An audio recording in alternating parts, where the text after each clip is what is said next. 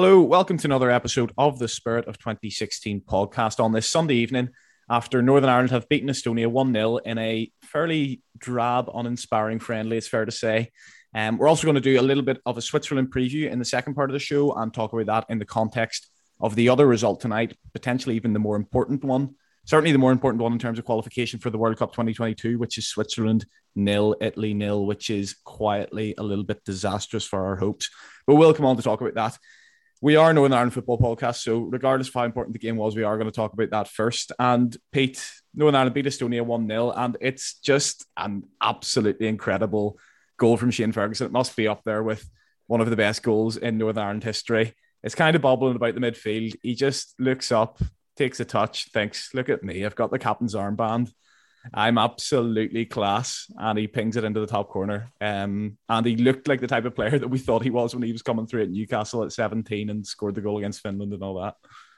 Yeah, it was an absolute screamer. I mean, it it lit up what was a pretty, as you said, uninspiring is probably the word, uh, match. Uh, absolute screamer. I mean, at the start of the second half, I was sleeping at half time, slept for the first five or 10 minutes of the second I do half. not blame you. So, uh, that sums up how I felt about it. But uh, why why do we just score screamers in friendlies? I mean, McGinn the one against the States. yeah. Ferguson's done that. Why can't we do that in the qualifier against Bulgaria? Uh, but I suppose what do we what else do we expect tonight in a friendly match? Completely new team. Players were getting used to playing with each other, and to come away with a win with a, a pretty inexperienced team and a clean sheet is is a positive result, but not the most entertaining of watches. he's never let us down, Ben. Uh, it's Andy Bell, Peter Baker, and Ben Harshaw. I can't remember if I said that. I don't think I did. Um, he's never let us down, Shane Ferguson, and he's racked up 50 caps kind of out of nowhere. I saw somebody comment under um, my post or, or my tweet, which I put out when Ferguson came on and got his 50th cap, saying it must be the most uninspiring 50 caps of all time. And then he goes and does that. And I commented under it.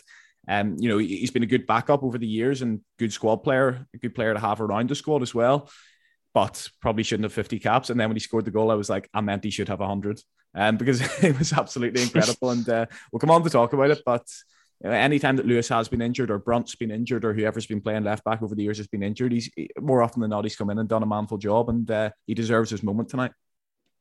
No, I'm really pleased for Shane. I mean, and this comes from somebody who's a West Ham fan. Shane played for Millwall for many years, so I don't like saying this, but but no, I'm really pleased for him because you know you can say that he's an uninspiring 50 caps, but you need players like that. You know, he deserves this moment and he deserves the captain and to get the 50 caps well done to him. Because you know the amount of times that he's turned up and he's rarely pulls out of squads and the amount of times that he turns up maybe gets two minutes on the pitch five minutes doesn't even get on but he still turns up and he's committed to Northern Ireland. So you know we need people like that. You know we can't be um looking people like that and saying oh they're not worth it or you you know whatever. I mean fair play to him and what a goal Absolutely, Pete. You make a point there about that it was a more or less second string Northern Ireland side, and it was up against a pretty much full strength Estonia side. And it's hard to, you know, obviously full strength side, you expect Northern Ireland to beat Estonia every day of the week, but it's hard to judge the level of the players we're playing at compared to them. And you know, they're at home and this, that, and the other. Um, but there's four League One players who start tonight,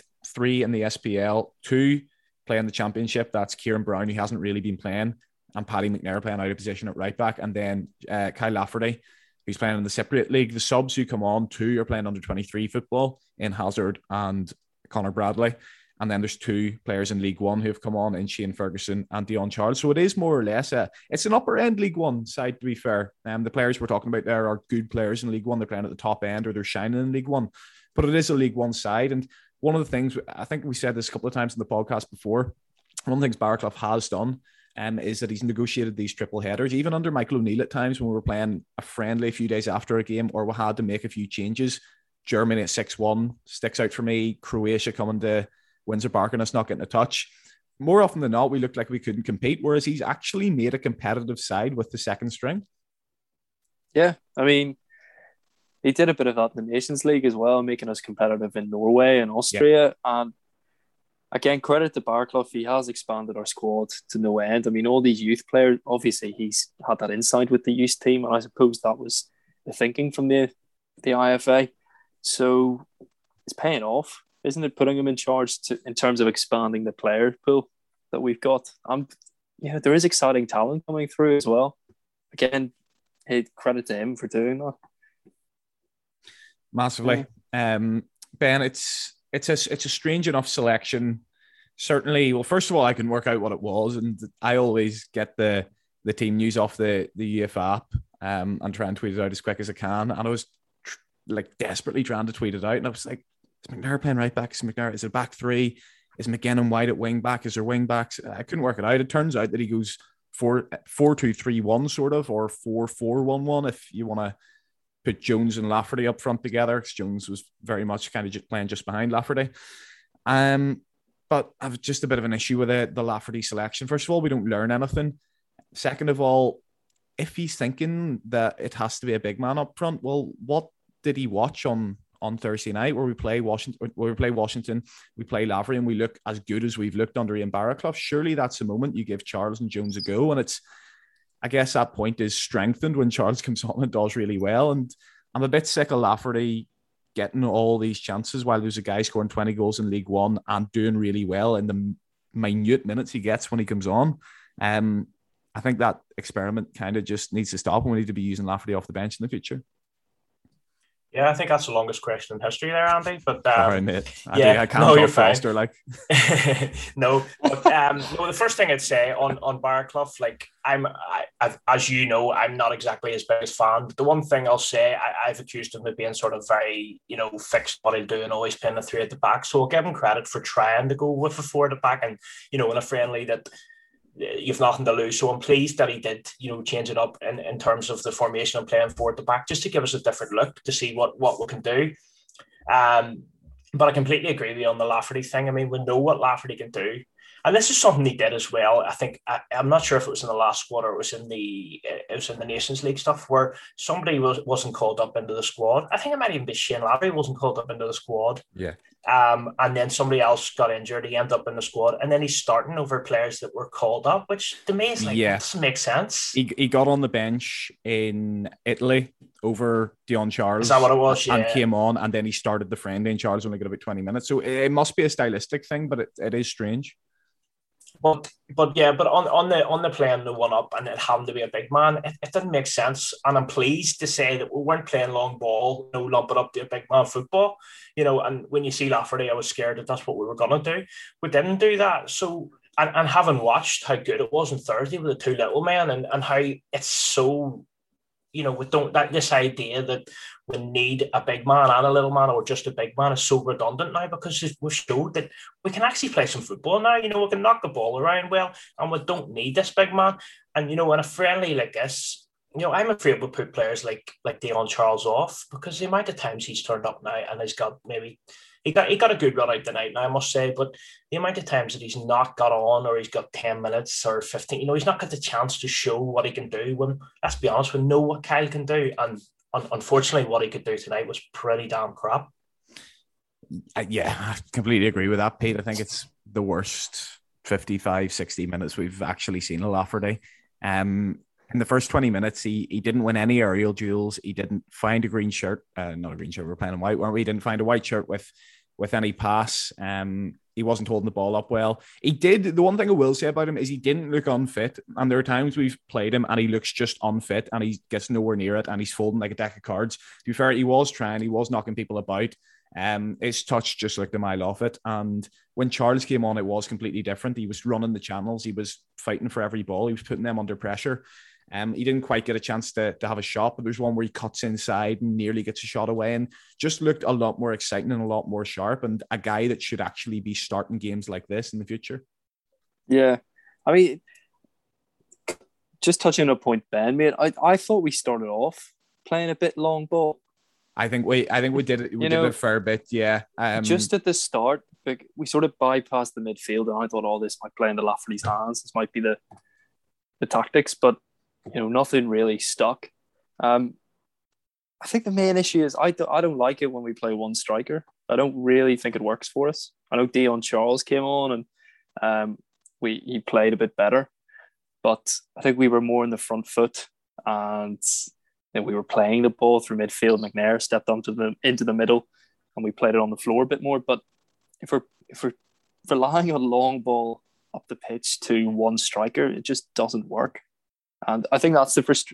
And the other frustration is obviously not giving Charles a proper run out. Like all the points you've touched on, we know what Lafferty can do.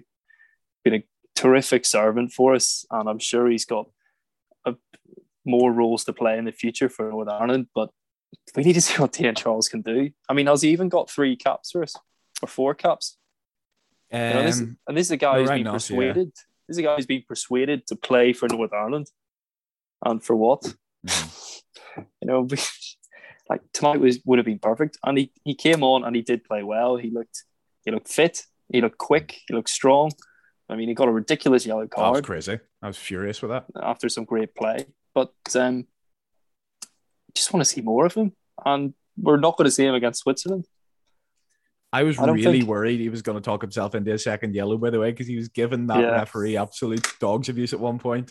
Yeah. I think he's picked up one or two red cards over the course of his career, and I just thought, oh no, please don't, because he, he as you say, he did play really well. And I want to stick with you, Pete, because I want to pick up on something that you um, you mentioned there sort of said about the that, that we were playing quite a few long balls and it was kind of like a mixture it wasn't like the classic northern yeah, ireland yeah. how they play when um when kyle lafferty's on there i take ben's point but i felt in the tw- first 20 25 minutes we were we were very much bypassing the midfield but anytime it came to alfie mccalmont he was doing something brilliant with it he was taking this thing out of the play he was taking a touch putting the foot on it finding the green shirt every time um and I think ever since we realized actually we've got this kid in the middle who's really good here, um, we actually started to realize we can play through it, and he just grew and grew as the game went on. And for me, he was by far our best player. I think. Yeah, he was excellent. I mean, really exciting to see someone come through like that. I, I was watching the first 20 minutes, you're right. It was quite, both Donnelly and McCalmont were quite, but they sort of eased their way into the game. They played the simple passes. I thought Donnelly was quite poor all night. Yeah, they, they kept things very simple. My one issue at the start would have been they could have shown for the ball a bit more, but like two people making their first starts at international level can be quite daunting. And then I think it was the 40th minute, McCalmont made this really incisive, quick pass um, into the feet of Jordan Jones, and he nearly played Lafferty. And, and then I was like, oh, this kid's obviously very good. Mm-hmm. And after that, McCalmont started playing these fa- faster passes forward, trying to get the play moving. Throughout the rest of the game, he got a bit more confidence. So, you know, that was exciting to see. And I suppose we bypassed the midfield less when they started getting on the ball and firing it forward. Yeah, his range of passing particularly impressed yeah. me. Um, ben, what did you think of Alfie McCalmont? There you go. Was that concise enough for you? that, that, was very good. Well done. You're improving. if only I can improve, I'll be flying. Um, but um, no, what I thought of him was the. I mean, the first half in particular, the, the word I would use to describe him was tidy. You know, wasn't yeah. giving the ball away. As Pete said, there he was doing a simple thing. Um, I think I think you're right. Were, both him and Donnelly weren't really involved enough in the first sort of half hour, maybe maybe first half in general. Um, and I think I think one of the biggest problems was that we were very we were giving them too much time on the ball. Um, and we weren't weren't really pressing. And I think it was I don't normally find myself agreeing with Ian but on this occasion, you know, he was saying that if we, we really put a full press on them, they wouldn't be able to live with it. You know, you prefer and, him to Craigan. I, I, prefer many many people to Craigan. In fact, you could give me a list of people that I don't prefer, and it would be somewhat small. But uh, it's that uh, no. Listen, it's not. I'm sure it's not an easy job when you're sitting there and you've got to say something. But uh, yeah, you'd think there would be better people out there. But anyway, um, no, I thought we could be a bit more in their faces, and that would sort of that would help. I mean, Alexa Donnelly is, you know, he's not the most gifted on the ball. You know, he's not the most gifted passer, but he's a he's a terrier. You know, especially from watching him captain in the under twenty ones and stuff. He's he's good at winning the ball back, being in people's faces. Um, he can certainly tackle. Um, so I think the fact that we were sort of sitting off them wasn't allowing them to grow in confidence. And then as they grow in confidence doing what the likes of what Donnelly's good at, then maybe his confidence will help him, you know, on the ball that little bit more. I wouldn't say, I mean, you, you said you thought he was quite poor all night. I, I wouldn't say he was wonderful, but I, one thing I would say is he's, you know, he's just been out for a year with a really bad injury. so, you know, and he hasn't played a lot of football since. And he's in the midfield so too, so he has to cover more ground yeah, than usual. Yeah, and he's in an inexperienced midfield too, I mm-hmm. suppose you have to say, yeah. you know. So yeah, I just thought when, when Lafferty and Donnelly came off that we, we did look a whole lot better, and there were the two players that I was thinking, you know, we do we do need to take them off. But yes, Donnelly has a lot more credit in the bank, and I actually think that Ian Baraclough, I spoke to a few people for the podcast when when he was appointed, and it was interesting that they said he likes to play with that anchor in midfield. And when you think about it, Davis is absolutely incredible, but he's kind of filling in in that deep line midfield role. He's not your traditional um, destroyer anchor player, whereas Liam Donnelly is that. And if he can get himself you know, playing regularly at, at, Scottish Premiership level, maybe get himself a, a move to a, a, lower end Championship club. I don't think that's with outside of the realms of possibility for a player like Liam Donnelly. Then he could find himself in that for in years to come, and maybe somebody who Ian Baraclough relied on a lot in the under 21s. He made him the the most capped under 21 Northern Ireland player of all time and he he was often in in squads that Michael O'Neill picked as well. So there's a couple more players I want to pick up on, um, Pete, and I think we'll stick with the newer, younger players coming through and, and getting a chance and have a little bit of a, a chat about Conor Bradley. Now, there were a lot of people who were a little bit worried about a, a story that came up in the in the Belfast Telegraph this week uh, about potential um, switch of allegiance, and it was just basically that the, the that the Republic of Ireland were interested in him. There was no indication that he was entertaining it. There was no indication that it was in any way possible. In fact, the new eligibility rules state that because he's played a competitive game for Northern Ireland or a friendly game, sorry, for Northern Ireland already, that if he was to switch allegiance, that he'd have to wait three years before he played a game anyway. And the way he talked about uh, his debut for Northern Ireland out in Malta um, maybe think he just had a lot of pride in representing his country. And and when he came on tonight, his attitude was absolutely spot on. And I was really impressed with how progressive he was. He loved that forward thinking pass, fire it into the striker's feet, get movement around him. And he's just one of those players that's really good on the ball. And you can see he's in, a, in an academy like Liverpool's.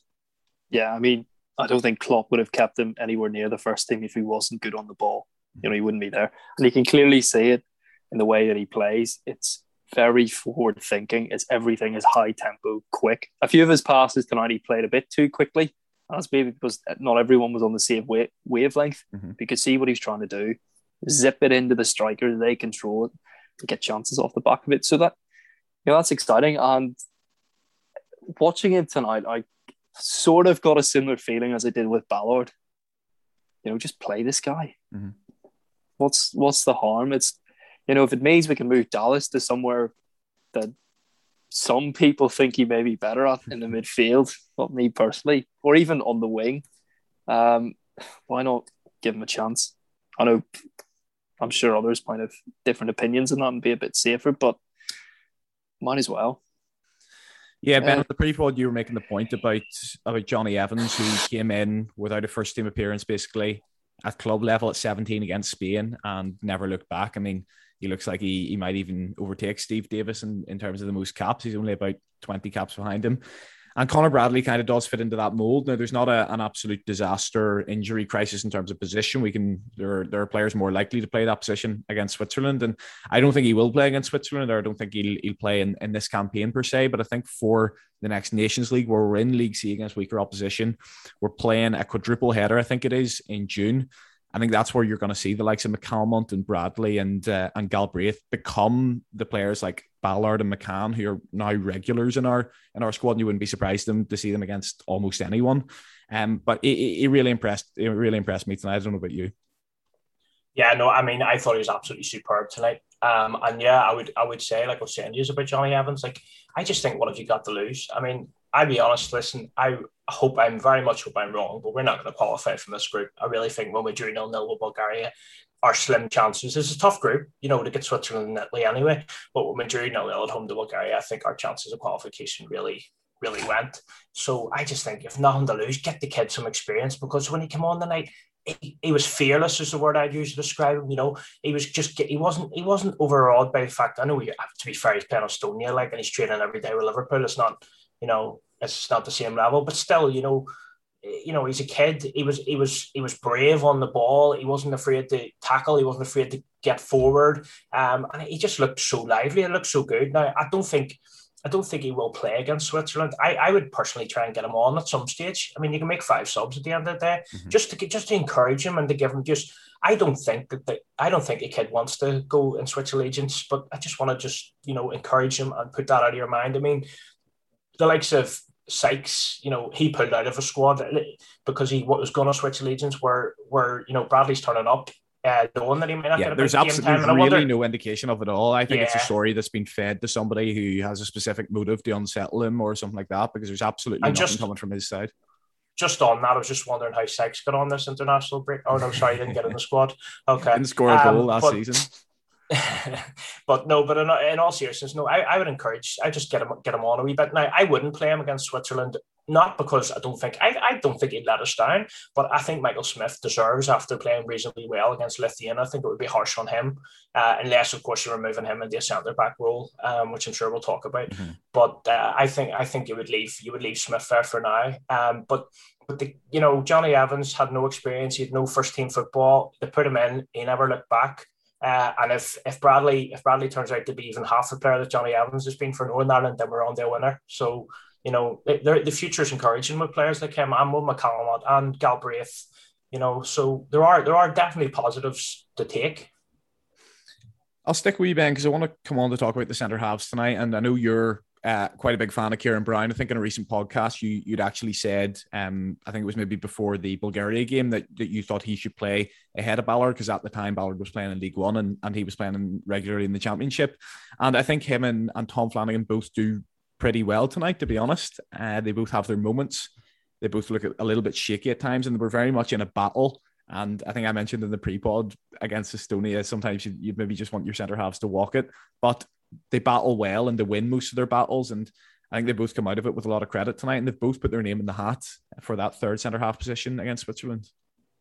Yeah, firstly, how wrong was I about Ballard? You know, uh, Ballard, Ballard. As I think, uh, I think it was Dave. It was either Dave or Pete. The last pod were saying that Ballard really should be in our team every game now, and, and I agree with that. You know, we should start building around him, being the one that sort of takes over from from you know when Jonny inevitably goes and Cathcart inevitably goes.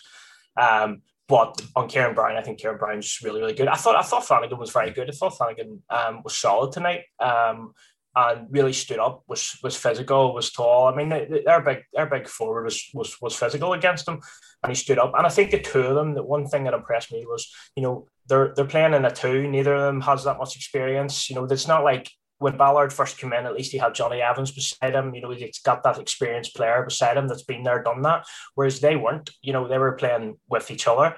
Um, and then also with with with two keepers that that neither were experienced. I mean, and neither are playing first team football either at the minute. Um, and, and look solid. So no, I you know, there's no right or wrong answer to whether you play Flanagan.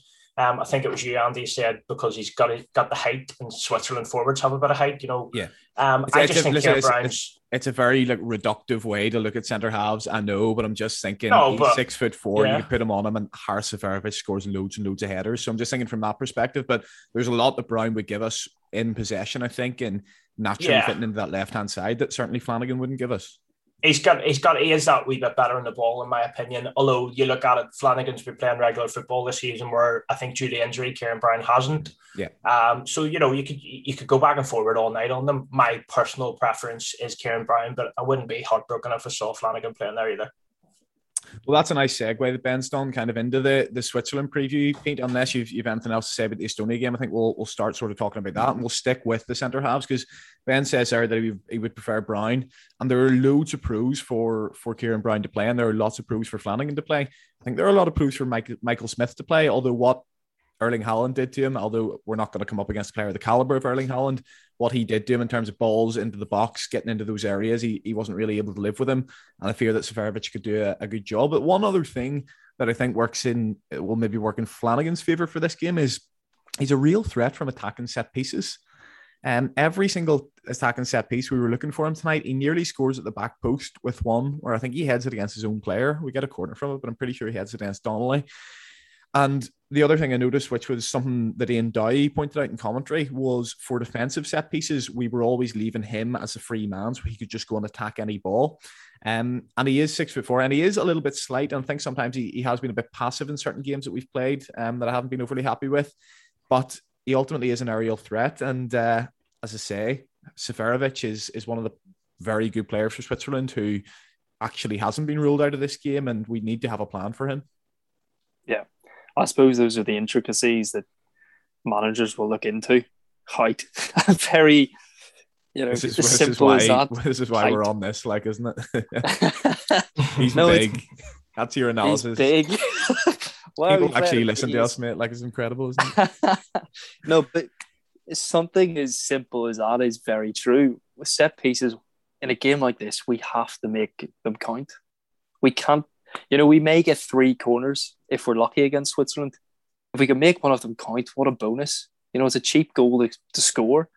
And, you know, they're obviously going to get, they'll probably get a lot of corners, and we need to be so consistent in defending them. And if he will add to that and make us more robust, you know, it's probably more than a good enough reason to start him. I did, Ballard started on the left side, didn't he? He did, yeah, but that's not his natural side, which it'll be interesting so, I mean, is, Is that trying to get Ballard used to playing on the left side to allow Flanagan possibly to start at right centre back?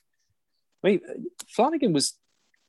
It was interesting that he stepped forward with the ball on a couple of occasions. He made mm-hmm. forward fast passes. A few got intercepted, albeit, but I I couldn't tell you. I don't really have a preference between the two of them. I don't think when they've played, they've properly been exposed in a way to highlight one's better than the other, if that makes any sense. So mm-hmm. I, you know, and I don't watch them at club level, so I couldn't tell you. I mean, if you want to left my my sorry footed one, here, Brian. If you want a big lad, you give Flanagan. Yeah, my my instinct is that um that Brown's a better footballer. Um, and that that defensively, you know, Flanagan might give you that little bit more. Um, but one thing I think from an offensive point of view, um, Ciaron Brown's long throw in is a real asset. You know, you say we're not going to have a lot of lot, lot of corners, but that's almost like a corner. yeah, no, that's a good point. And w- without McGuinness in the squad as well, um, he can give you that long throw. There's there's no reason why not, and it's one of those kind of ways which you can scrap a goal against Switzerland, get yourself one 0 up, and um, and, and, and just get yourself a foothold in the game, and you never know what can happen after that. And uh, Ben, I'll stick with you because Pete's picture is very much frozen here. he's frozen he's back, there. He's back now, but I've said I'll come to you, so I'll come to you anyway. Um, and let's just talk a little bit about the context of this game because, especially with Switzerland getting the point tonight against Italy, it now means that if we get four points against Switzerland, which we knew we were going to need anyway, that only puts us uh, level with them on goal difference and on points. So even if we do perform that minor miracle, I think it would be, especially with how desperate mm. our squad is. Um, you know, we'll still we'll still be in that position where we're we're 50-50 to qualify. So if we assume that it is at least four points, do you think the three of them just have to come at Windsor Park? Oh yeah, I mean, I think there's no no question about that. You know, you're talking a minor miracle to get three at Windsor Park and a point away. It would be a massive miracle if you drew at home and then ended up getting three points away, wouldn't it? Mm-hmm. You know, with that said, although we had a full squad and, and, and I think a better and more experienced squad, we really that World Cup qualifier, which you can't help but think about with Switzerland. I mean, we, we should beat them away from home. You know, we were the better team. We, we played them away from home, and we're unlucky not to beat them. So I hope we can take something from that.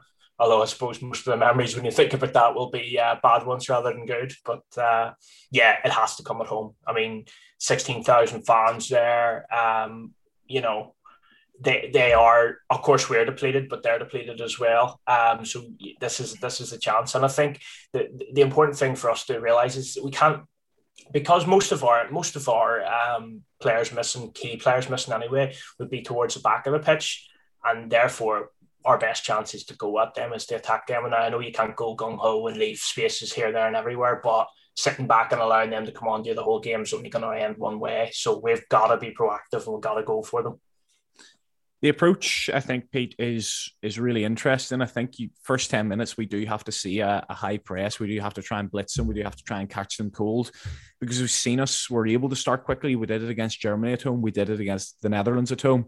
And when we need to, we can we can have a, a big 10 minutes for the start. And I think you can really use the crowd. Listen, a crowd hasn't been in, two years, and we love to talk about how Northern Ireland fans are the best in the world, and they're absolutely incredible, but no crowd is going full gung ho for 90 minutes. So you have to use when they're really excited, when the adrenaline's pumping through your veins. And that's always going to be the first 10 minutes of a game. Midway through the first half, it's nil nil. There's very few crowds that are going to be absolutely bouncing. So yeah. for me, the approach for this should be kind of go for it first 10. And if we don't get a goal there, if it's nil nil after that, then just make sure it's nil nil and 60.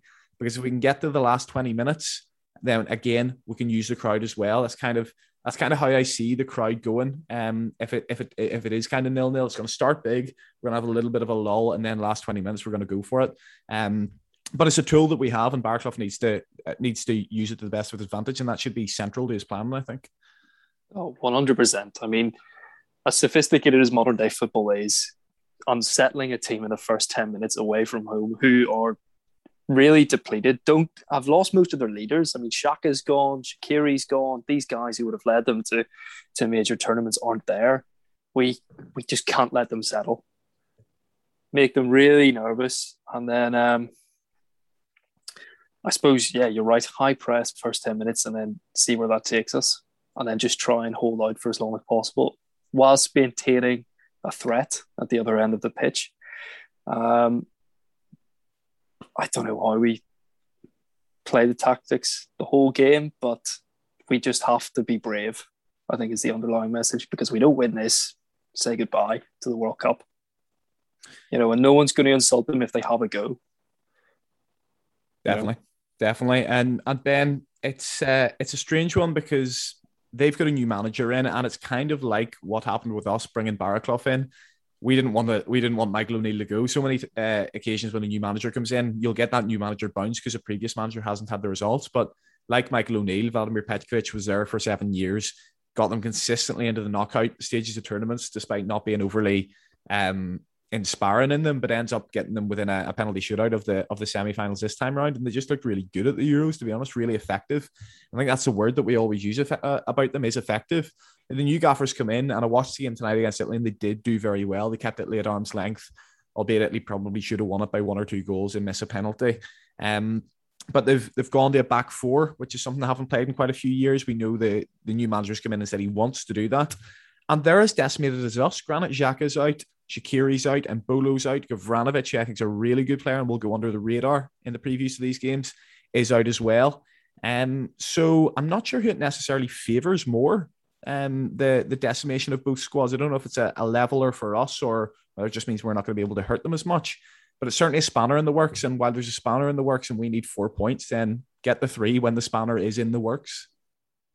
Well, because they're because they're as you described efficient. Although in the Euros they actually I thought were a better footballing team than I've given credit for for a few years. Mm-hmm. Um, but because they're efficient, they're efficient relying on having those players. You know, having your Xhakas, you know, they're used to playing together. They've been playing together for so long.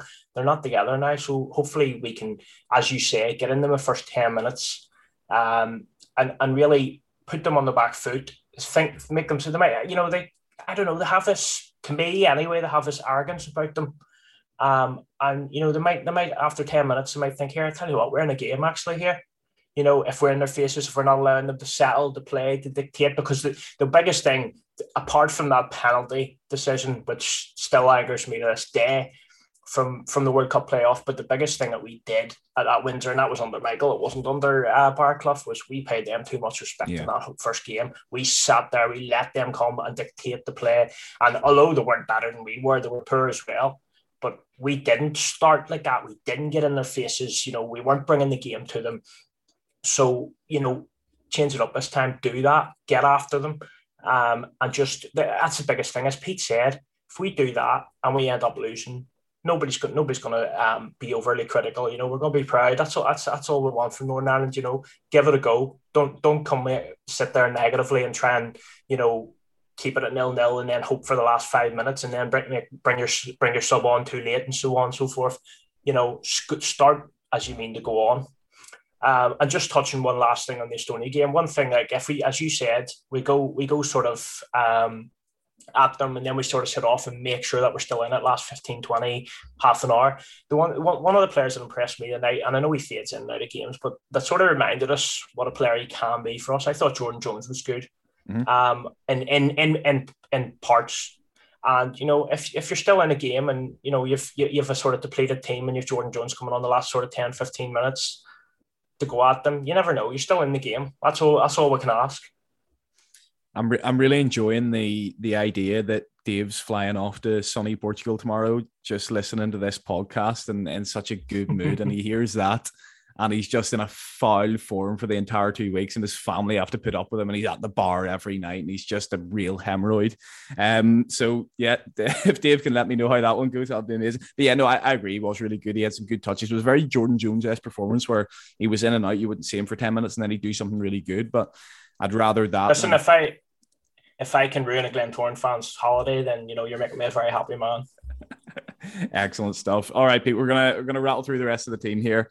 Um, and I think one of the one of the interesting questions that that, that me and Dave were debating on the end of the last podcast, I didn't come to you because I knew you, we were getting you on this one, was Thompson versus Saville. And I think Thompson's his first half hour in Lithuania, while he, he comes up with some amazing moments and obviously gets the assist, has that, that ball for Lavery, which is really good.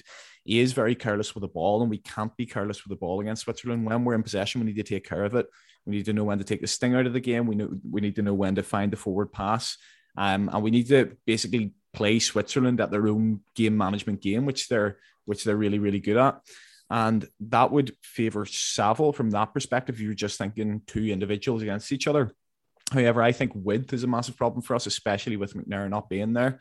You're going to have three very narrow centre halves who aren't going to give you any width, and you don't want it to be just on Lewis and Smith to give you that.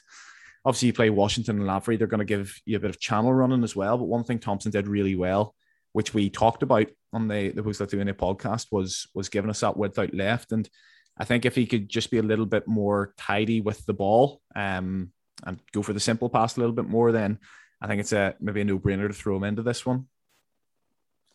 Yeah, so it's it's an interesting one to weigh up, isn't it? I mean, Saville, Saville has played in some big games. I mean, he started in Bosnia, and he's you know he's been impressive in performances when McNair hasn't been available in mm-hmm. midfield because they both play a sort of similar role. Mm-hmm. Um, maybe Saville ends up going missing because of that. So I, I would not be surprised if Saville starts. And, you know, I, I wouldn't mind it, to be honest. I think he probably has something to prove as well. If you remember back the Switzerland qualifier, he had a good chance to score. Mm-hmm. I remember he shockingly he fluffed his lines. But no, you know what? He was actually really, really good in that game. Really, yeah, he really was. Good. Yeah. So you know, he's Baraclough has backed him in the big game against Bosnia and against Slovakia. So I I would probably do the same again against Switzerland. But I mean, it's six of one, half a dozen of the other with the two, to be honest. I mean, if if Joe, if Thompson is seen as a bit of a liability on the ball, you probably don't play him. Yeah, yeah. Ben. One thing, even that, if you lose a bit of width. Yeah, completely fair. Um, but I think that that is a big thing, Ben, because I think of all the midfielders that we have in our squad. Um, I think that Davis, McCann, Saville, that midfield is almost as narrow midfield as you can pick. And there are benefits to that in terms of you're not going to get played through the centre, but you don't want somebody like Lewis or like Smith to get isolated. And we know that Lewis is a bit hot and cold for Northern Ireland. I thought he was good in Lithuania, other people didn't. Um, and then tonight, I don't think he has his best game. So it's not really the game to ask him to do that whole left hand side on his own.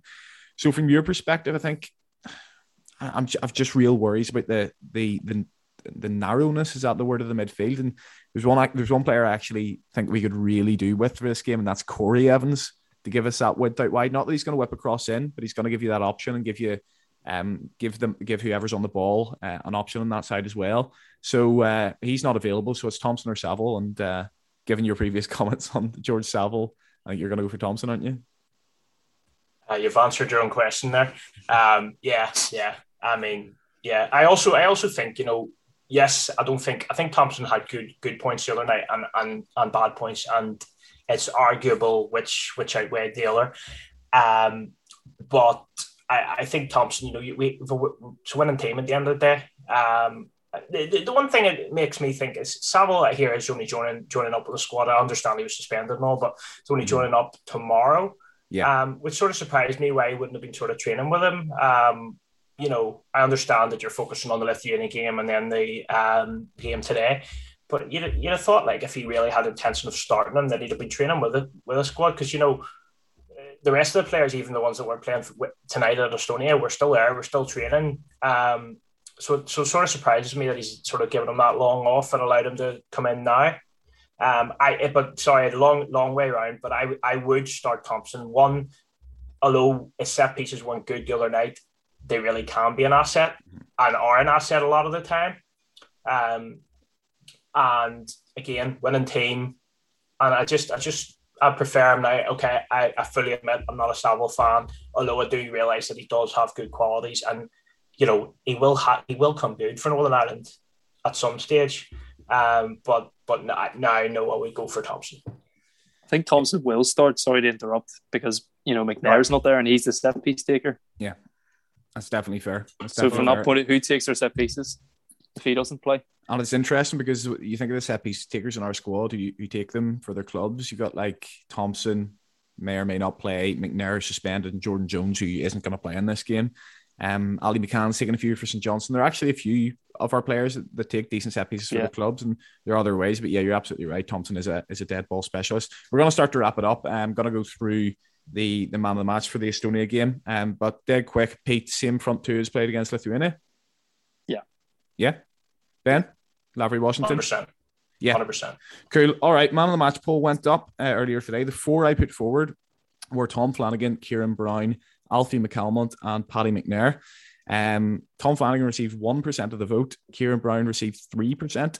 Paddy McNair got 3%. And Alfie McCalmont got uh, a landslide mandate of, of 93%. Now, there were two retweets on this, uh, which were LUFC Youth Academy with 15,000 followers and LUFC Yorkshire. Um, and there were 689 votes in this poll when we usually don't get over 200. So slightly skewed, but I did have a look after we 15 minutes before uh, the results were able to be skewed, and Alfie McCalmont was miles ahead. And uh, I think he was the man of the match tonight. Um, so any other business from you two before I wrap up? No, no, just what we've already said. You know, go Yes. go for it, Northern Ireland. Nothing to lose. Yeah, would you a scalp. We are due a scalp, and it's going to come a Wednesday night. The one 0 George Sal. Ben's rubbing his head. Yeah, yeah, absolutely. There's one thing that was missing from the, the Michael O'Neill tenure, wasn't it? A big, big scalp. I know we'll have Ukraine, but against one of those giants. And I guess Switzerland maybe wouldn't necessarily be that, but it would be the biggest one we've we've had in the last decade or so. All right, we'll wrap it up there. So that was kind of a, a Switzerland preview from a Northern Ireland point of view. Now, I think we're going to have another podcast coming out tomorrow night, looking at it from more of a Switzerland point of view, getting a couple of guys on from there. I haven't had it absolutely confirmed yet, so no promises. But I'm hoping we're going to have a podcast coming out tomorrow night, kind of a deep dive into Switzerland and getting a bit more of an idea from their perspective, because there's only so much we can do, only so many games we can watch. And none of us are European football experts, apart from Dave, who's away. So, uh, yeah, hopefully that'll be coming out tomorrow night. What will definitely be having coming out on Wednesday night is the Post Switzerland podcast. Ben, you're going to be back on that. We're going to have Craig Hannon on from the Anfield Wrap for that one as well. So really excited for that. It's going to be either amazing or depressing. Um, there's no real in between for this one. Uh, and I'm really looking forward to that game. So um, until then, thank you very much to Ben Harshaw. Thank you very much to Peter Baker for his efforts over this international break. And we'll see you again, hopefully tomorrow night, but if not Wednesday. Bye bye.